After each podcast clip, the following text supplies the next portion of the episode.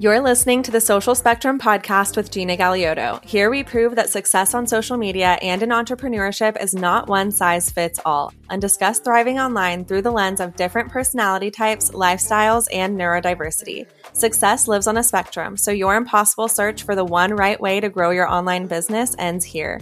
On the Social Spectrum podcast, we'll unfold your right way instead. Let's dive in.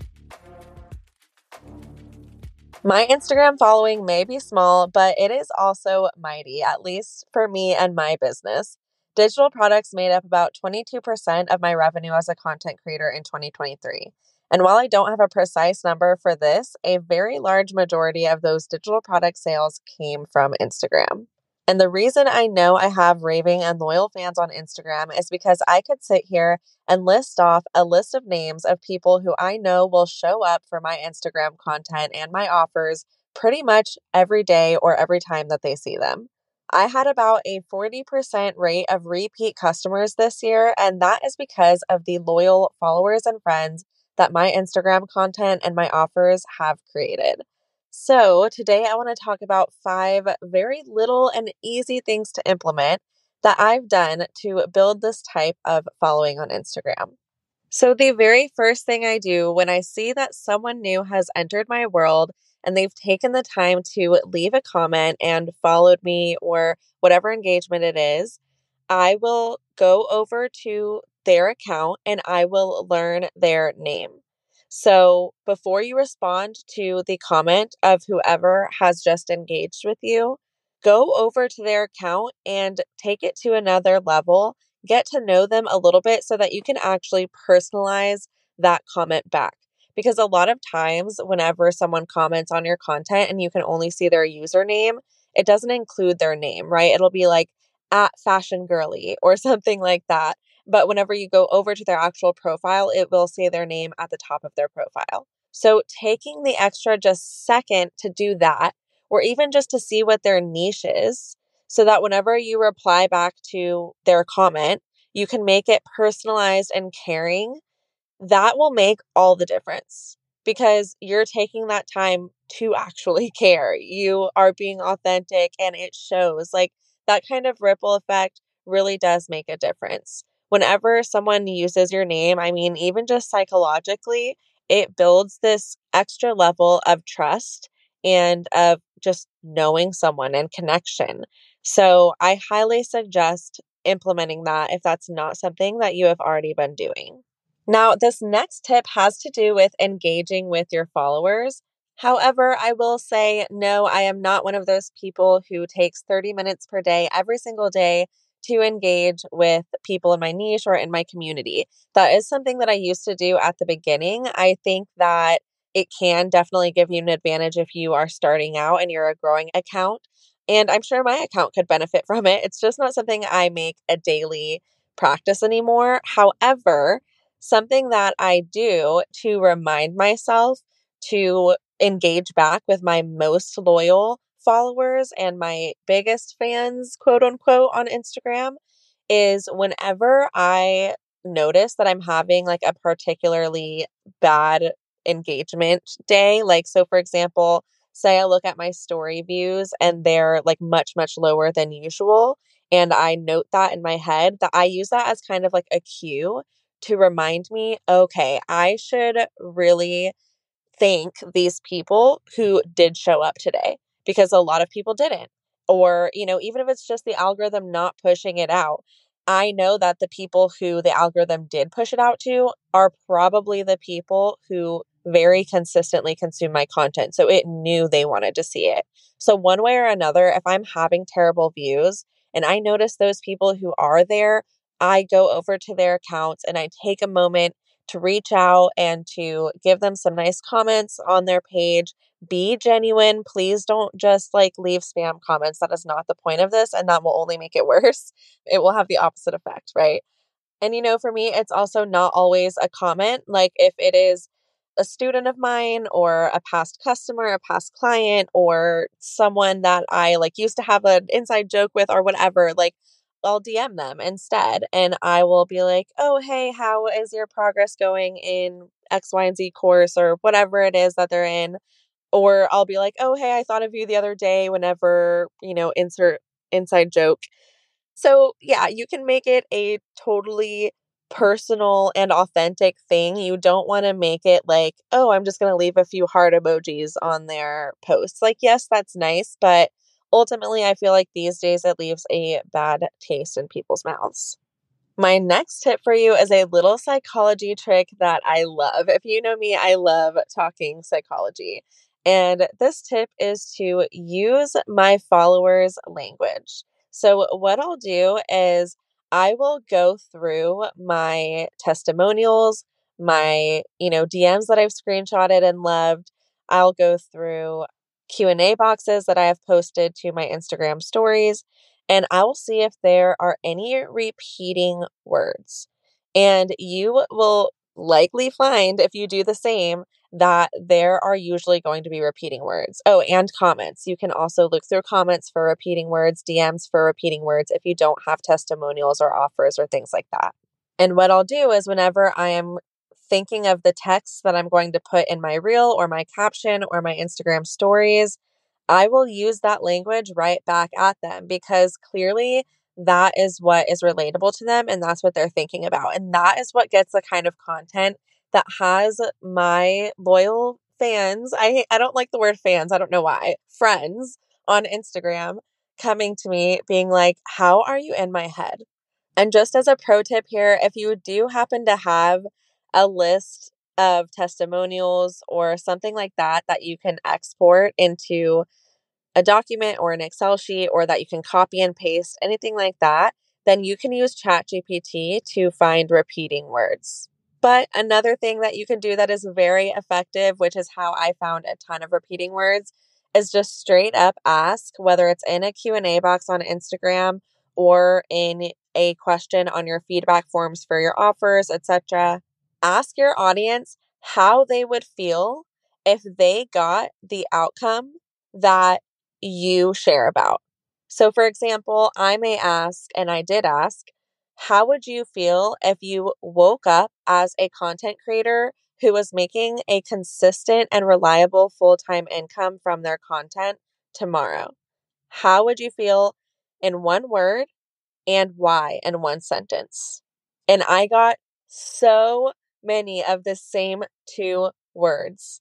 So please feel free to steal that prompt and use it on your audience so that you can start speaking their language. This next tip you may have heard a lot, but I want you to really let it sink in and maybe take it more seriously in 2024 than you have been. Show the mess, mistakes, and misery. You will not believe how much more human, how much more friendly, how much more relatable this will make you feel to your audience. No matter how big or small your following is, no matter how much of an authority you feel like, there is going to be some kind of disconnect until you start relating. And it can't just be on a surface level, it needs to be those specific and those raw moments. So, like I said, the mess, the mistakes, and the misery. So, some specific examples of those for me would be number one, the mess. So, people love, love, love, love. Like, I can't even explain how much they love it. Whenever I share whatever shape my bangs woke up in in the morning. So, like, whenever I take my hair down in the morning, my bangs stick up like straight up all the way. I, there's nothing I can do about it. And I just let them fall how they may. And anytime that I can remember to snap a picture, I will snap a picture and post it to my stories. And people love it so much because it's like most of the time that's not what they're seeing. You know, they're used to me posting like a selfie, soft smiling. And so whenever I throw in that mess, they love it. And I love it because it starts so many conversations. I've had people send me pictures back of their bangs in the morning, which is like so, I like laughed so loud whenever I got that at first. Or another example of sharing the mess for me is I have shared multiple times that something that happens in my life is whenever my business is thriving, my house tends to get a little bit messy because I tend to kind of neglect the personal side of things whenever I'm focusing in on business things. So, what I'll do is, whenever that is the reality, for me, I'll share whatever win is happening in my business. So I might say, Oh, I just got a $2,000 UGC deal. Yay. And then on the next slide, I'm like, but don't let that fool you because whenever my business is thriving, my house looks like this because I just want to let them in on that messy moment because that's what's real and that's what's relatable.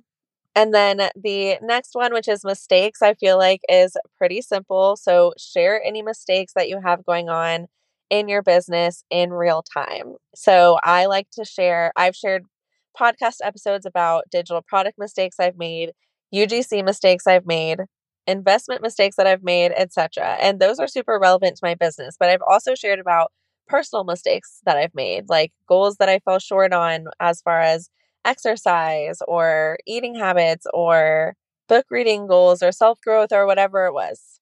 So make sure that you're not too much of a highlight reel because that can end up causing a really big disconnect and kind of diminishing some trust that you could have with your audience. And the last one is misery. Okay, so I don't recommend being miserable all the time in your content and on your Instagram. This is reserved for the times whenever it's real. Okay. Obviously, if you are going through it and you want to keep something private, please keep it private. But if you end up being willing to share, you would be really surprised how getting really, really deep and sharing kind of the miserable moments that you have, how many friendships and connections that can really cause, how many stories you'll hear from your audience with them just DMing back and saying they've been through similar things. So, for example, for me, that I would classify as like misery for me is sharing whenever a family dog passed away that we absolutely loved, sharing whenever I was getting terrible hate comments and I was really, really down about it, sharing whenever my OCD is flaring up and I'm having trouble coping with it, sharing whenever accidents have happened with my dog and I'm upset about it or feeling guilty about it all of these things where I was just sad. and it might not have had to do with my business, or maybe it did. But either way, people are going to show up for you. They're going to let you lean on them. They're going to offer their support. They're going to message you kind messages. And those things can really, really keep you going as a content creator, in addition to building those connections stronger and, again, those loyal followers. And the fifth and final tip I have for you today is implementing strategic repetition. What I mean by this is repeating concepts that you know are conversation starters and connection makers. And I don't mean content ideas here, I mean more of things that you can be recognized for and known for, and that may make people think of you in their day to day real lives so that you are staying top of mind. So, this one's kind of hard to explain without examples, so let me get into those.